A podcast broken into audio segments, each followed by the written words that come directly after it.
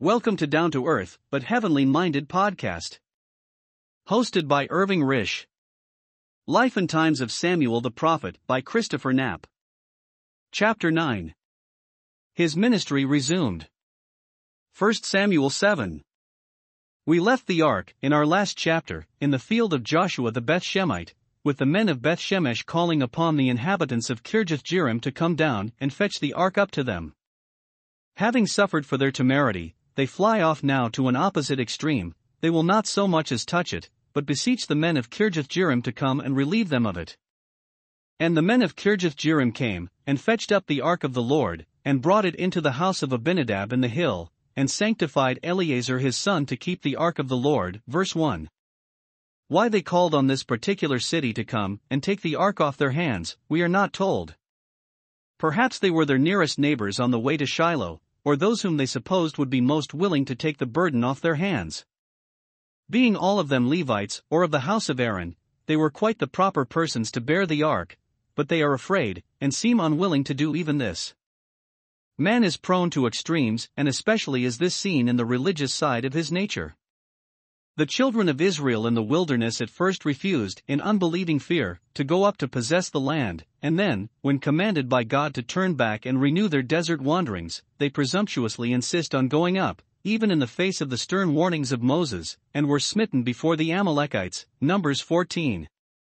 Peter at first refused emphatically to permit the Lord to wash his feet, then, on a word from the Master, turns round and says, Lord, not my feet only, but also my hands and my head. Elijah, at one hour on Mount Carmel, was fearless before a multitude of the prophets of Baal, the next, he lies dis- discouraged beneath a juniper bush, fleeing from the woman Jezebel. One only has been perfect, perfectly balanced in all things, he was typified in the smooth, fine flour of the meal offering the fairest among ten thousand, and the altogether lovely. They fetched up the ark. It is always up when we walk with God, it is down to Jericho, down to Egypt, but always up to Jerusalem, the city of the great king, up to Shiloh, up to glory, always, and always down to hell. In Kirjath Jearim the ark finds shelter in the house of Abinadab, probably a godly man, and glad of the opportunity to care for the only remaining token of Jehovah's presence in the land, and his son Eleazar was sanctified, i.e., set apart, to keep it. This is the last we hear of the ark, excepting once, incidentally, 1 Samuel 14 verse 18, until it was removed by David to its more abiding home at Jerusalem, full forty years later. The men of Kirjath Jearim must have known full well of the chastisement that had been inflicted on the Beth Shemites for their presumption, but this does not deter them from responding promptly to the call to remove the ark to their own city, further up the road toward Mount Zion which Jehovah loved. Thus too the truth of Christ is to some a savor of death unto death, while to others, under the blessing of God, it becomes a savor of life unto life. If some will not have Christ, others, thank God, make room for him, as it was with the ark. The inhabitants of Kirjath Jearim probably reasoned, and rightly, that because it had brought judgment on the Philistines and the Beth Shemites, it was no reason why, under circumspect guardianship, the ark should not become a blessing to them, as it doubtless was. Some, we know, hesitate to partake of the Lord's Supper because of the solemn penalty if eaten unworthily, but if really the Lord's, they should not fear to partake of the holy emblems, but have a care not to partake of them unworthily in an unworthy manner, as it really means. Provoke me not, and I will do you no hurt, God said to his fearful, foolish people, by the mouth of the prophet Jeremiah, Jeremiah 25 verse 6. And now, after so long a time, we meet with Samuel again. And it came to pass, while the ark abode in Kirjath Jearim, that the time was long, for it was twenty years, and all the house of Israel lamented after the Lord. And Samuel spake unto all the house of Israel, saying, If ye do return unto the Lord with all your hearts, then put away the strange gods and Ashtaroth from among you, and prepare your hearts unto the Lord, and serve him only, and he will deliver you out of the hand of the Philistines. Verses 2 and 3. For twenty years we hear nothing of Samuel. The time was long, for it was a time of departure from God and oppression by the Philistines. Yet we may be sure that Samuel was not idle all that time. time. It is not God's purpose to write biographies of men, but rather to record the working out of his purposes towards mankind in general, and his people in particular. This he can do without any particular creature's cooperation. He could maintain the honor of his name during the decades of Samuel's silence, both among the Philistines and with Israel, as we have seen. It is only when it accords with his purpose that his servant is again brought upon the scene, so independent is our God of the services of even the best of men. But while this is true, we may be perfectly sure that Samuel was not spending his time in idleness or in mournful, sullen silence towards poor fallen Israel. We cannot doubt that he was fully and faithfully occupied, praying for them, and laboring industriously with them, instructing and exhorting them to better things at suited opportunities, or when occasion offered. He felt deeply, no doubt, the back- backslidden condition of the nation, and would mourn over it, while watching for the symptoms of repentance on their part, or a call from God to more public ministry with them as his spokesman and prophet. These seasons of apparent inactivity are not by any means lost time with God's servants, but frequently in his ordering are a preparation for further and more effective service. So it seems to have been with Samuel. God now brings him again to our view. And Samuel spake unto all the house of Israel, he calls them to repentance, he feels the time for action has come, he does not fail to bring home upon their consciences their wicked idolatry. Put away the strange gods and Ashtaroth from among you, he says. And the faithful ministry is blessed. Then the children of Israel did put away Baalim and Ashtaroth, and serve the Lord only. Their reformation is now begun, and after the weary twenty years' drought, there is sound of abundance of rain. The strange gods and Ashtaroth, Samuel says. Ashtaroth was the principal deity worshipped by the Phoenicians and Sidonians.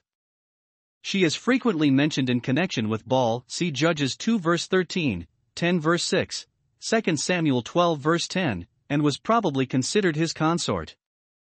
She is supposed to be identical with the Venus of the Greeks. Her worship, the Biblical and Theological Dictionary says, became at length the most impure and revolting that can be imagined, and was celebrated in shady groves, proverbial for scenes of debauchery. She was a strange god to Israel, as all the others, but is singled out by Samuel as being, most likely, the divinity with which they were spe- specially infatuated. This shows Israel's condition at this time when they could take as the object of their special worship a deity of such a character. After the disastrous defeat of Saul and his armies on Mount Gilboa, the Philistines hung the armor of Saul as a trophy in the temple of this very goddess, 1 Samuel 31 verse 10. Thus does God visit upon his people punishment of a kind most suited to remind them of the very cause of their departure from him. And do we not see today among the children of God the self-same thing? Individuals have some sin, or forbidden object, for which they have a special weakness, some idol to which they are particularly prone. Special attention must be given to this.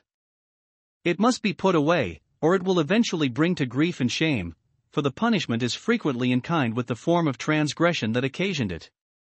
Scripture affords many illustrations of this. Jacob, who deceived his father, when the old man could not see, was in turn deceived in the darkness by the crafty father of Leah. His sons sold their brother Joseph into Egypt, and into Egypt they themselves had to come, and there their own hearts were made to feel anguish before Joseph, as they had seen him in anguish when being sold by them to the Midianite slave traders. Abimelech slew his seventy brethren on one stone, and was himself slain by having a piece of a millstone cast upon his head. Saul spared Agag, the Amalekite, and an Amalekite struck the final blow that took away his life. David wrongs the wife of Uriah, and slays her husband with the sword, and he lives to see his son Amnon violate his sister Tamar, and Amnon killed in revenge by her brother Absalom. In the place where the dogs licked the blood of the murdered Naboth, the dogs licked the blood of Ahab, his murderer. As we sow we reaps in this general principle of God's government we see exemplified in the case of Israel with Ashtaroth. All the house of Israel lamented after the Lord, we read, but this was not enough, action is required, and to this the prophet calls them. He commands that they put away the strange gods and Ashtaroth. Repentance strikes at the darling sin always and spares it not. Oh, that the children of God today might put away their Ashtaroths, these darling indulgences that bring them to shame, as this goddess of beauty did with infatuated Israel. Serve the Lord only, is Samuel's command. They had not, in the days of their declension, wholly abandoned the worship of Jehovah, but divided honors with him, and the gods of the nations about them an insult to Jehovah's honor, than which there could scarcely be a greater. He will not accept of a divided heart from them that worship him, or call themselves by his name. In long suffering mercy he bears patiently with it, while calling them to repentance, that he might spare them the merited stroke the sin demands. The people now being, being brought to a better mind and heart toward God, Samuel convokes a national assembly at Mizpeh. And Samuel said, Gather all Israel to Mizpeh, and I will pray for you. And they gathered together to Mizpeh, and drew water, and poured it out before the Lord, and fasted on that day, and said there, We have sinned against the Lord. And Samuel judged the children of Israel in Mizpeh, verses 5 and 6. Here, with fasting and confession of sin, they put themselves in the way of thorough restoration and blessing. Their act of pouring water on the ground was an acknowledgement of their utter weakness and unworthiness. See 2 Samuel 14, verse 14. It is when the people of God so demean themselves in His presence that He is able to do for them exceeding abundantly above all that they ask or think. But while one shred of self confidence remains, they are unprepared to receive the fullness of blessing He has ever in readiness to bestow upon them. It is a very humbling lesson, but it is one of the very first that needs to be learned if we expect recovery and consequent victory, such as Israel here received from God. For we must needs die, and are as water spilt on the ground, which cannot be gathered up again, neither doth God respect any person.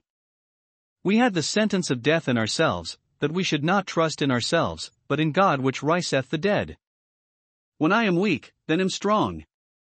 He listens to hear the penitential confession of sin, and looks for contrition of heart, this he will accept, and grant his manifested presence, as he did here at historic Mizpeh.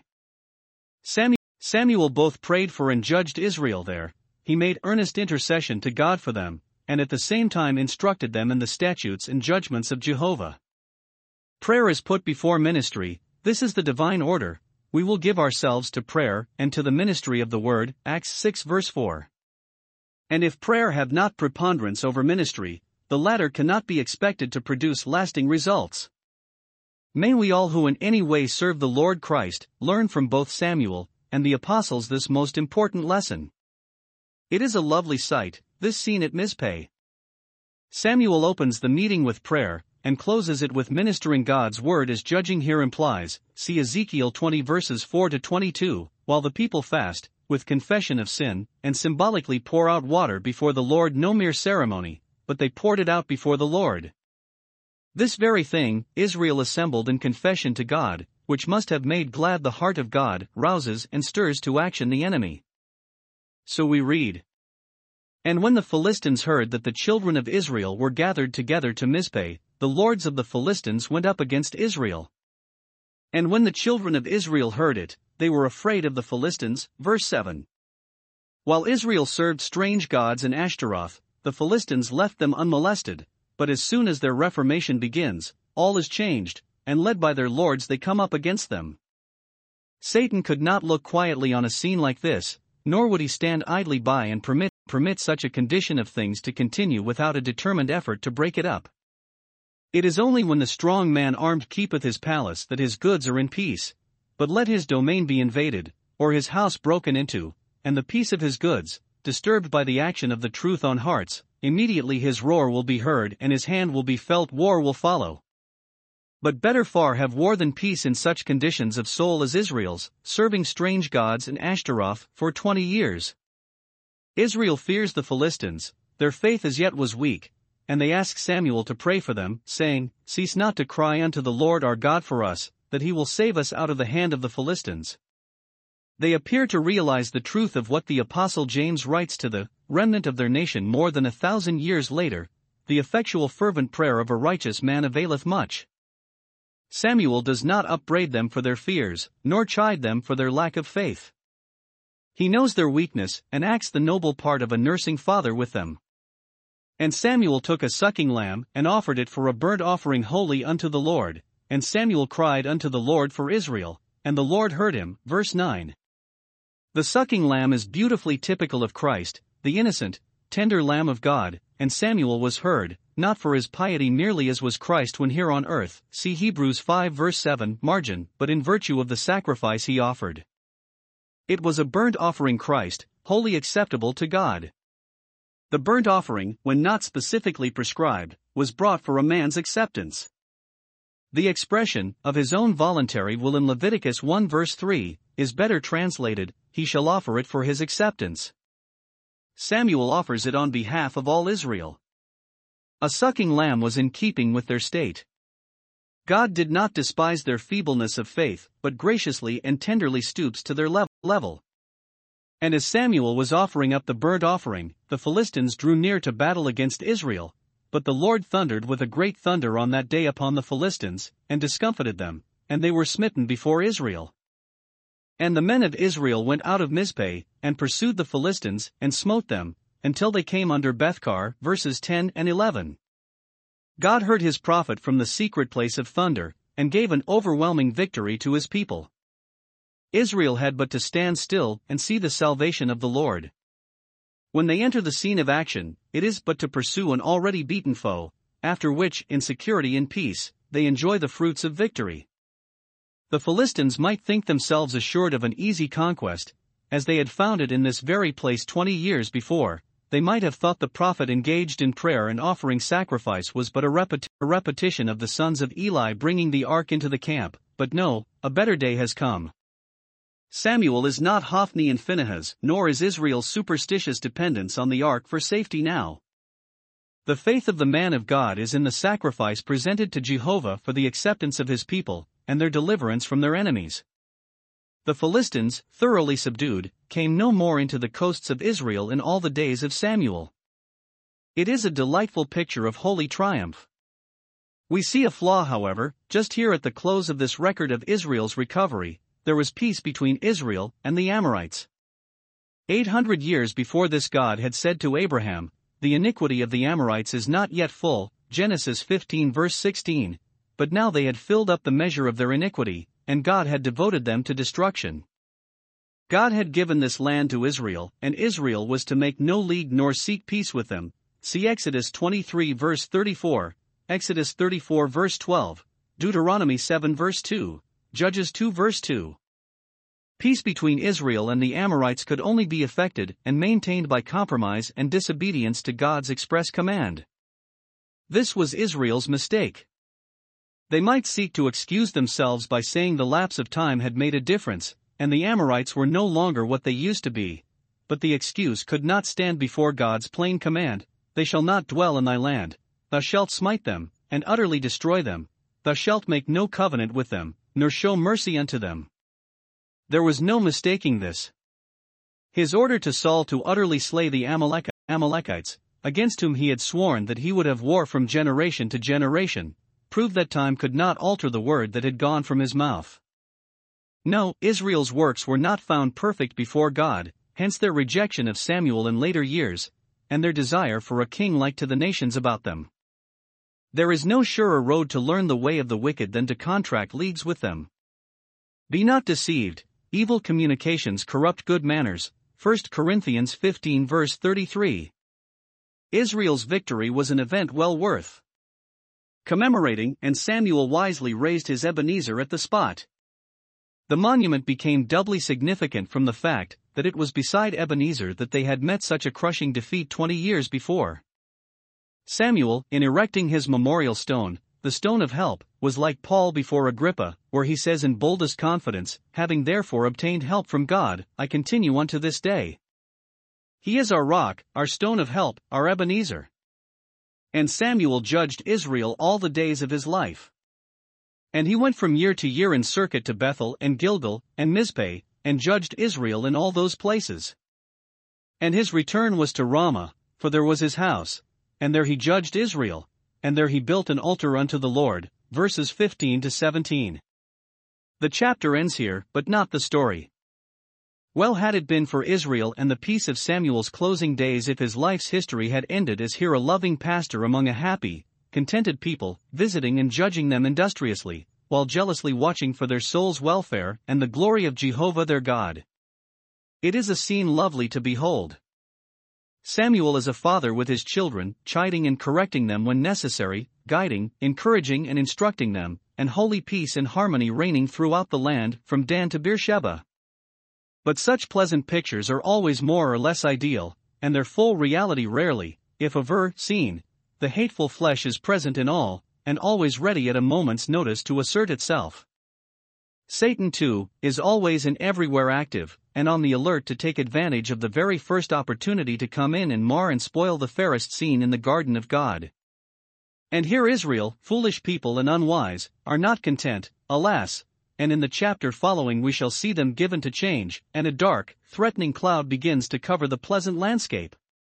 Fain would we bid farewell to Samuel at this point, but it is not to be, for God has further lessons for us in the life of this choice, servant of God. Before passing on, let us note that at Ramah, Samuel's dwelling, there he built an altar unto the Lord. He was not so much absorbed in service, as so many appear to be today, as to neglect personal fellowship with God and worship. Service surely has its important place, but unless it be the outcome of communion with God, it soon becomes an activity of the flesh restless, easily peeved, unduly elated by success, or discouraged for a lack of it. May every servant of Christ have his altar connected with his labor and service to God and his people.